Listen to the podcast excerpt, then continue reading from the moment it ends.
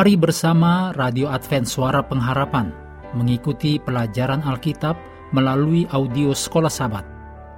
Selanjutnya kita masuk untuk pelajaran Jumat 12 Mei. Ini adalah bagian pendalaman. Mari kita mulai dengan doa singkat yang didasarkan dari Wahyu 14 ayat 7. Takutlah akan Allah dan muliakanlah dia, karena telah tiba saat penghakimannya dan sembahlah Dia yang telah menjadikan langit dan bumi dan semua mata air. Amin.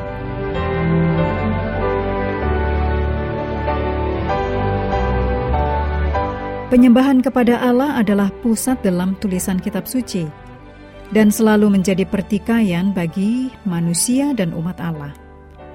Sepanjang perjanjian lama, para nabi menegur umat Allah karena menyembah Allah-Allah lain atau menyembah Tuhan menggunakan praktek-praktek penyembahan dari dunia kafir. Konflik antara menyembah Tuhan atau menyembah Allah lain adalah bagian dari pusat konflik alam semesta dan disertai dengan mengabaikan hukum Tuhan. Berikut ini adalah kutipan yang ditulis oleh Engel Manuel Rodriguez, judulnya The Closing of the Cosmic Conflict Role of the Three Angels Messages halaman 42.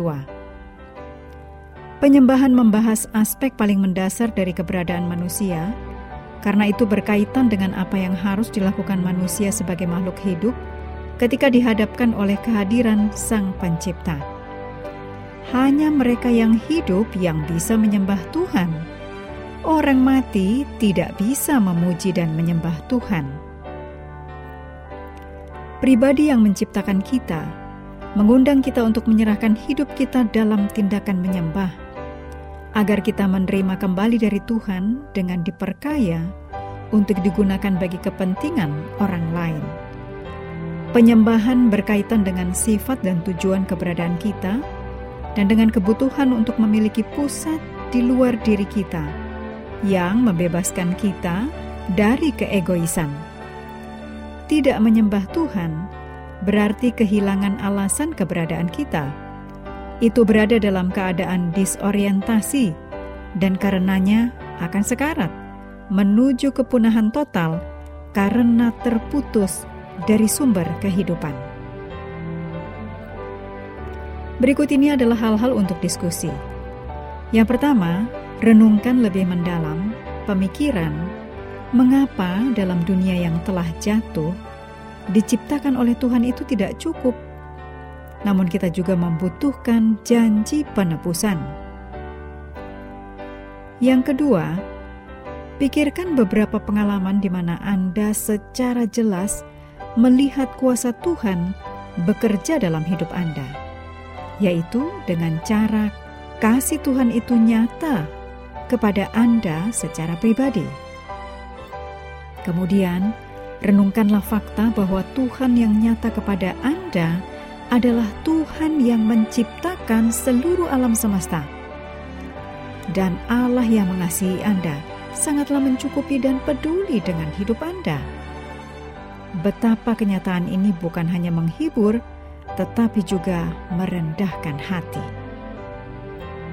Yang ketiga, katakanlah evolusi itu benar jadi artinya kita menyembah sang pencipta yang menggunakan miliaran tahun kematian, kekerasan, kehancuran, penderitaan, dan tragedi untuk menciptakan kita.